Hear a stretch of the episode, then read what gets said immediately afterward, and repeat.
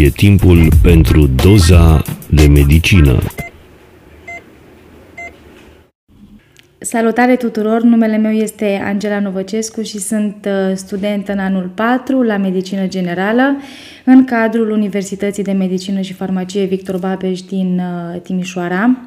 Mă bucur că am început seria de podcasturi Marca Doza de Medicină și iată avem invitați noi, dar și colegi noi în uh, cadrul echipei noastre. Astăzi uh, am un invitat special. Este vorba despre rectorul Universității de Medicină și Farmacie Victor Babeș din Timișoara, profesor universitar dr. Octavian Crețu. Bună ziua și mulțumesc pentru că ați acceptat invitația noastră.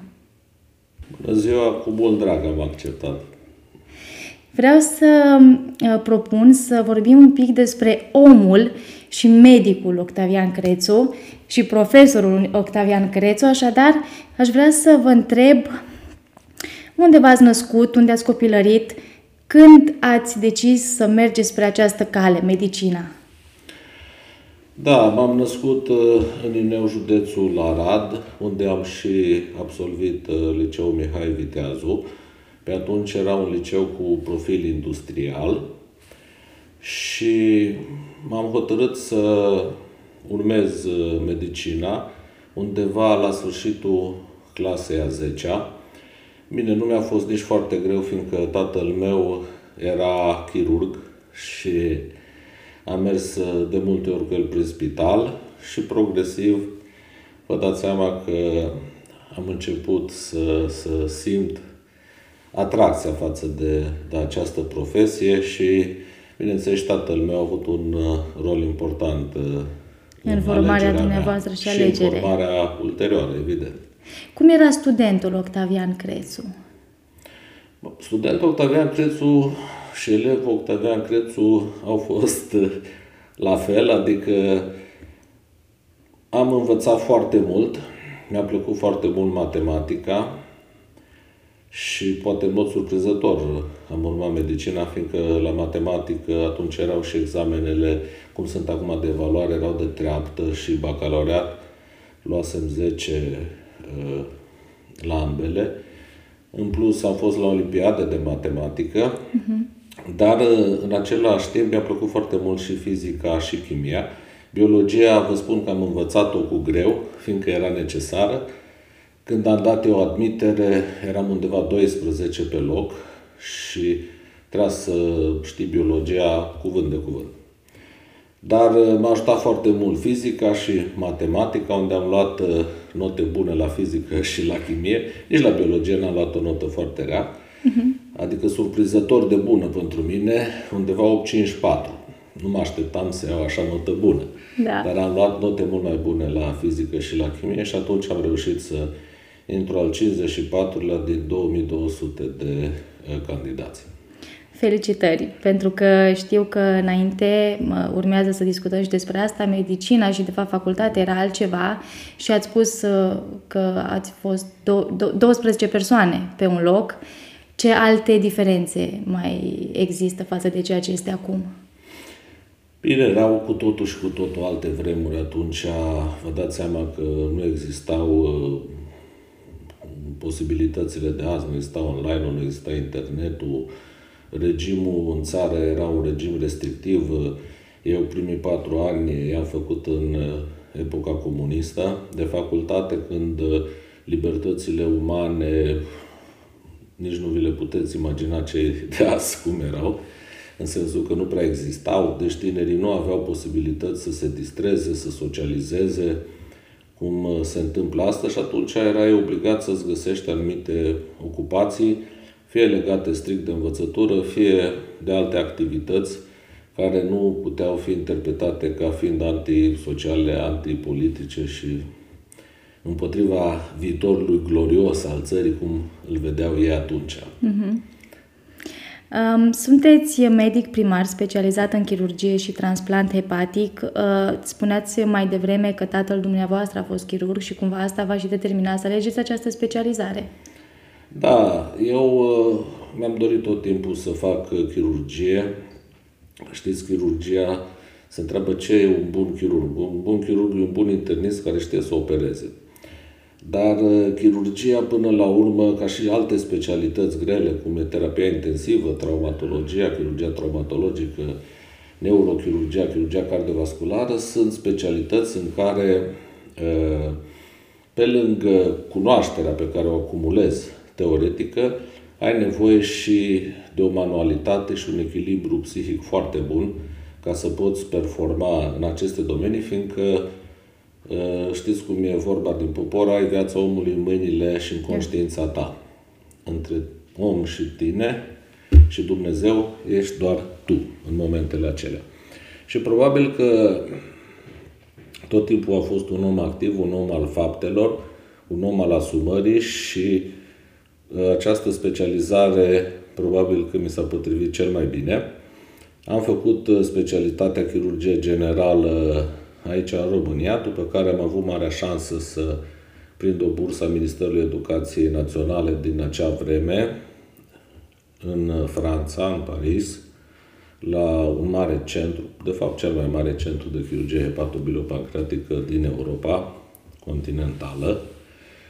Și am avut onoarea să fiu discipol și să lucrez alături de profesorul Heri Bismuth, care este o legendă a chirurgiei patobilopancreatice mondiale.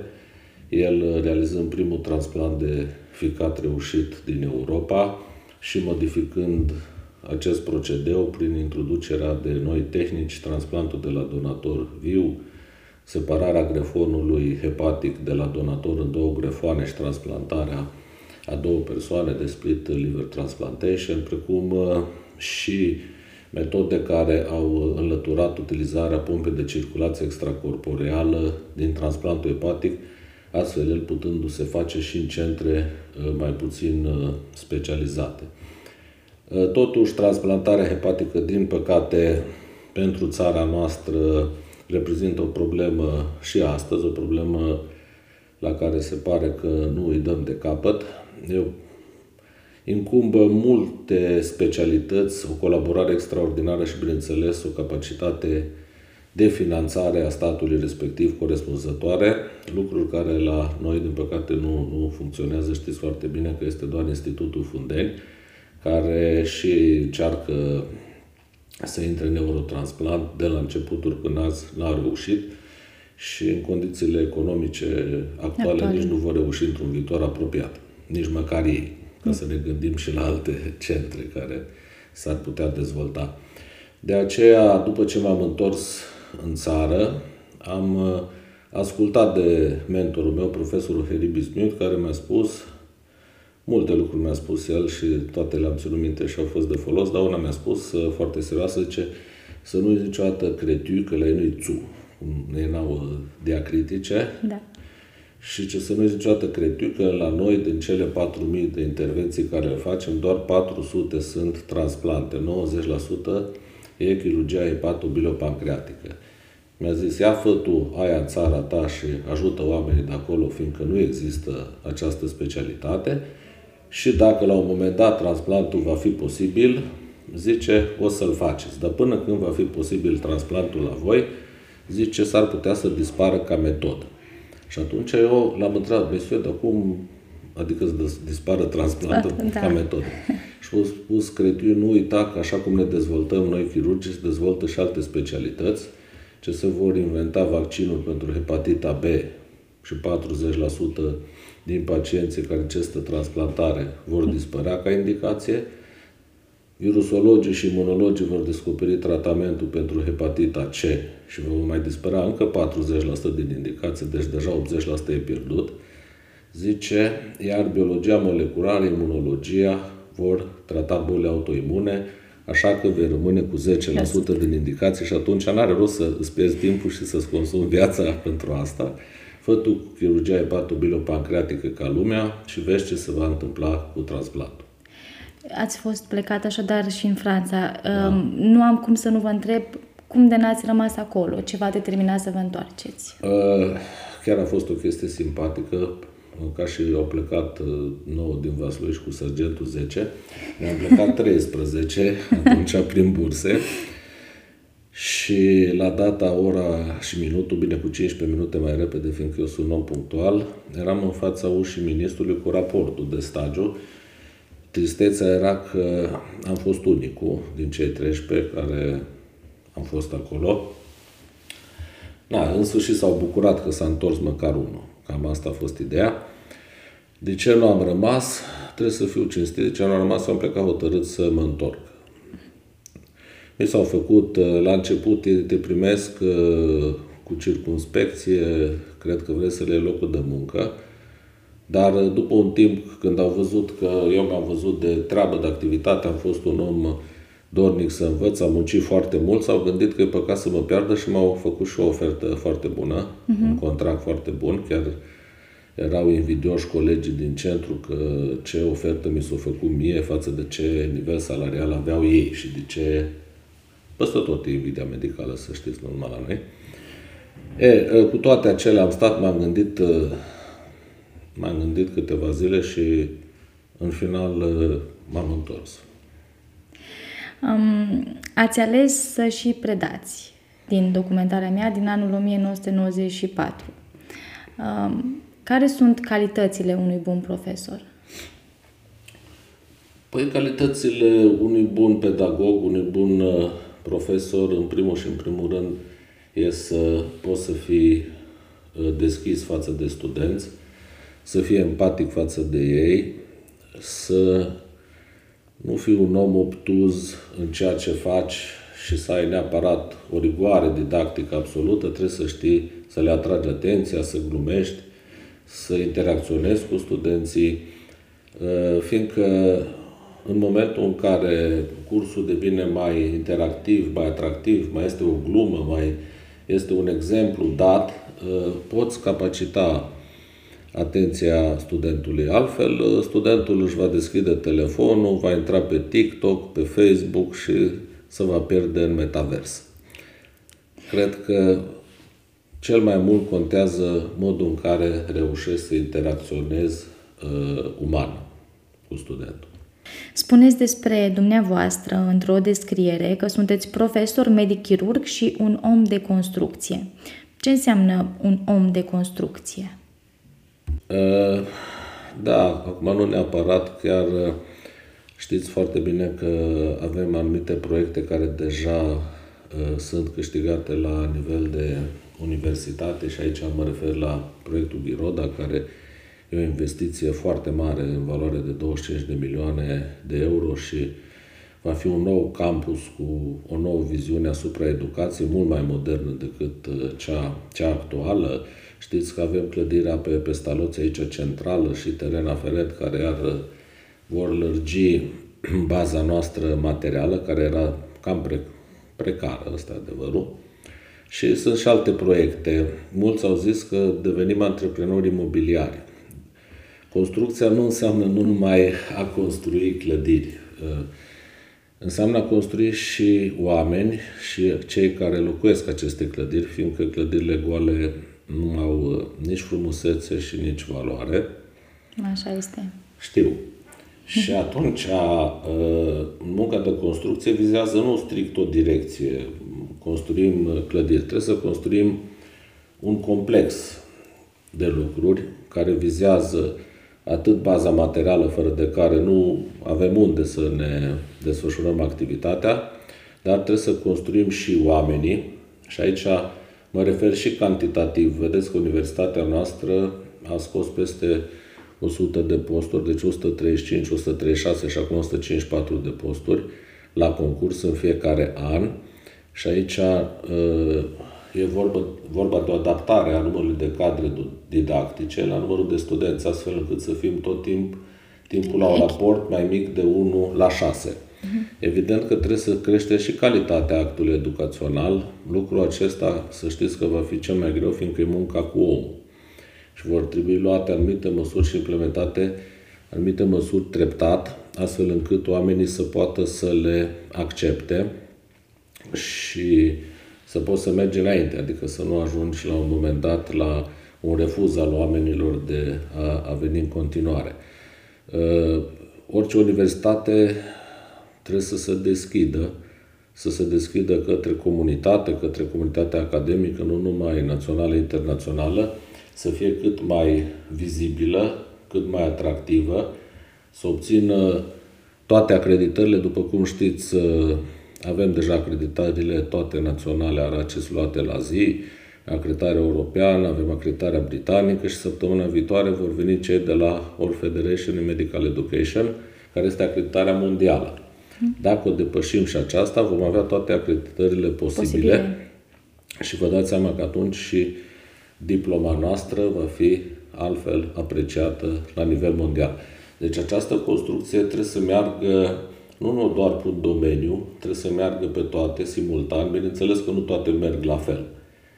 Dar trebuie să mergi împreună cu toate, astfel încât în final să reușești să faci o agregare a lor și să ridici universitatea de la o universitate mică, de 5.000 și ceva de studenți, la o universitate mare, peste 8.000 de studenți, uh, cu un număr mare de studenți străini, uh, fiindcă noi dorim să fim și o universitate multiculturală uh-huh. și în același timp și antreprenorială, fiind descris și spre mediul de afaceri, fiindcă banii niciodată nu ajung. Dar implicând și mediile de afaceri în susținerea noastră, posibilitățile vor fi, vor fi mult mai mari uh, de dezvoltare.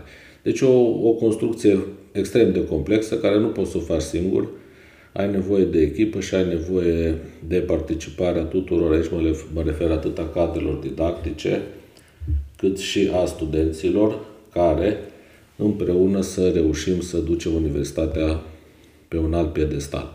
Și să știți că rezultatele în mod surprinzător, vă spun, nu mă așteptam acum să intrăm în top 500 Shanghai, mm. în Clinical Medicine, noi alături de Universitatea din București, singurii din România.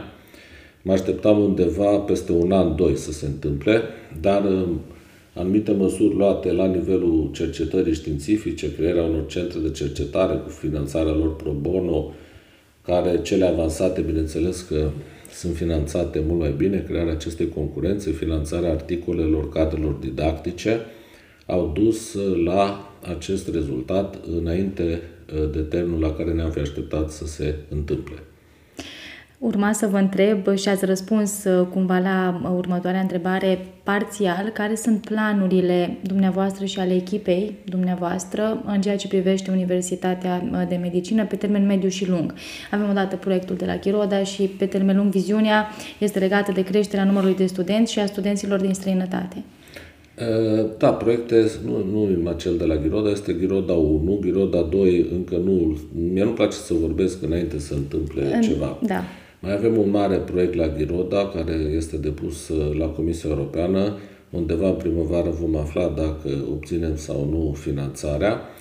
Și bineînțeles că pe lângă dezvoltarea bazei materiale și creșterea numărului de studenți, ce dorim noi și am și, sper să și reușim prin Alianța G6, este ca uh, activitatea de rezidențiat să fie trecută la universități. Aici nu mă refer uh, la activitatea lor practică, care va fi tot în spitale, da, doar gestiunea lor, gestiunea uh, rezidenților, în sensul că repartițiile se vor face la prorectoratul postuniversitar și nu la Direcția de Sănătate, astfel încât să ne putem face grupele de studii. Ei vor activa și vor fi plătiți în continuare de spitale, fiindcă acolo își desfășoară activitatea. Da. Dar noi ne vom putea organiza uh, mult mai bine atunci. Și vă dați seama că noi deja, dacă am calculat și rezidenții, am fi undeva la 11.300 uh, în universitate și uh, altfel discuți uh, dacă ești o universitate peste 10.000 de studenți, indiferent de formele de studiu. Acest lucru este foarte important, fiindcă ai o voce, ai o în spatele tău, nu? Ai da. o armată exact. serioasă și altfel poți să discuți. Acum, ca să obține rezultate bune, știți că ne-am aliat, am făcut această alianță Timișoara Universitară, unde să ne susținem reciproc și funcționează destul de bine. Mă refer la relații interumane și proiecte care le derulăm împreună. împreună. Uh-huh. Și am realizat și această alianță G6 UMF, sună și șod, fiindcă G7 e cea politică. Da. dar uh, Ministerul Justiției din propunere a ales-o pe această, probabil că nu mai era altă asociație în acest sens în țară și așa am rămas. Dar cele șase mari universități tradiționale unite împreună sunt un glas, atât în uh, negocierile pe care le ducem cu Ministerul Educației, cât și cu Ministerul Sănătății și s-au obținut foarte multe, foarte multe beneficii pentru universitățile de medicină. Deci uh, viitorul nu este unul izolat. Viitorul e în cadrul mai multor asociații și clustere puternice, bineînțeles noi afirmându-le ca entitate de sine stătătoare și care are ca obiectiv transformarea noastră într-un final, într-o universitate mare, cu multe baze externe. Uh, baza de la Deva este în curs de realizare, va fi o clădire foarte frumoasă, istorică, fost un spital de pediatrie, curtea și dependențe, uh, care va fi a universității noastre și nu numai acolo dorim să deschidem baze externe, ci încercăm și în Reșița să o facem. Uh-huh. Dar acolo avem uh, mici, nu probleme, sunt probleme de da, negocieri și o să le depășim și alea cu siguranță și la un moment dat vom face acest lucru, fiindcă acolo dorim să deschidem uh, nu numai medicina, dorim să deschidem uh, o universitate a ATU, Alianței Timișoara Universitară, în care să fim toate patru. Și de aici intervin micile probleme până ne vom sincroniza noi între noi, uh, mă refer cele patru universități. universități da, da. Dar sunt convins că în final vom face asta. Și bineînțeles, uh, scopul final este creșterea calității actului educațional la noi și plasarea universității noastre în rankingurile internaționale, fiindcă cele naționale sunt făcute mai românește, nu te poți baza pe ele, fiecare care îl face este pe primul loc și atunci nu pot fi luate în mod serios în considerare, așa că o să ne raportăm la rankingurile internaționale, la rankingul mondial Shanghai și respectiv cele europene. Iată că astea sunt doar câteva motive pentru care elevii ar trebui să aleagă UMFT.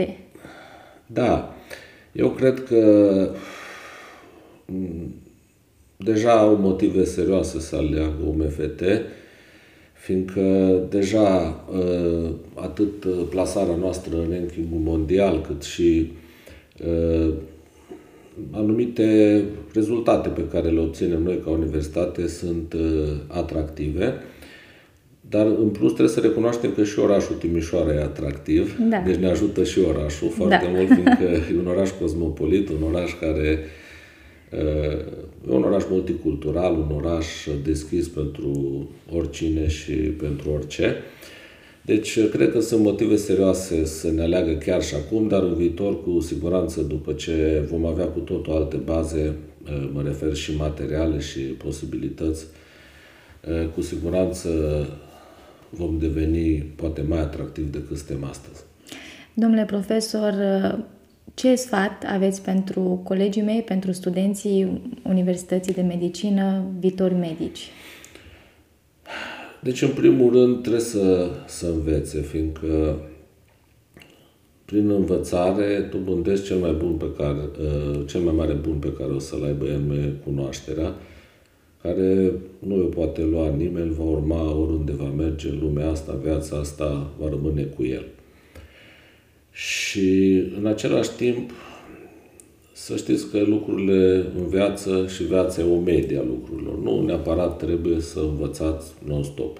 Trebuie să vă bucurați și de vârsta voastră și de tinerețea voastră, deci trebuie să îmbinați munca cu distracția și cu celelalte activități pe care un student trebuie să le facă astfel încât să nu regrete și perioada de vârstă care e cea mai frumoasă a studenției și nu poate să-și o piardă chiar învățând non-stop. Dar printr-o îmbinare a muncii, a învățatului, cu distracția și cu alte activități, eu cred că se poate merge înainte și cu siguranță medicina înseamnă nu doar șase ani, înseamnă o viață de învățare, tot timpul vor fi lucruri noi care le veți învăța, poate anumite lucruri care le veți învăța se vor dovedi a nu fi chiar bune sau reale, dar cu toate acestea trebuie să aveți această cunoaștere complexă și să vă dezvoltați și ca intelectual, fiindcă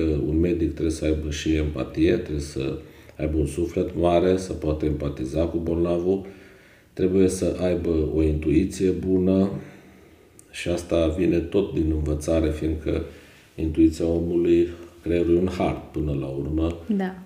Intuiția se face alegând în baza de date, care e fixat-o în har. Da. Vă mulțumesc foarte mult că ați acceptat uh, invitația noastră și, și pentru sfaturile pe care ne le-ați oferit și cine știe să ne reauzim în cadrul unui nou podcast și cu alte subiecte, poate despre proiecte deja finalizate. Doamne ajută, așa să fie. Vă mulțumesc și vouă că ne-ați ascultat și vă invit să ne urmăriți și pe pagina de Facebook, dar și pe Instagram, pentru că v-am pregătit și vă vom pregăti tot felul de surprize. Pe curând!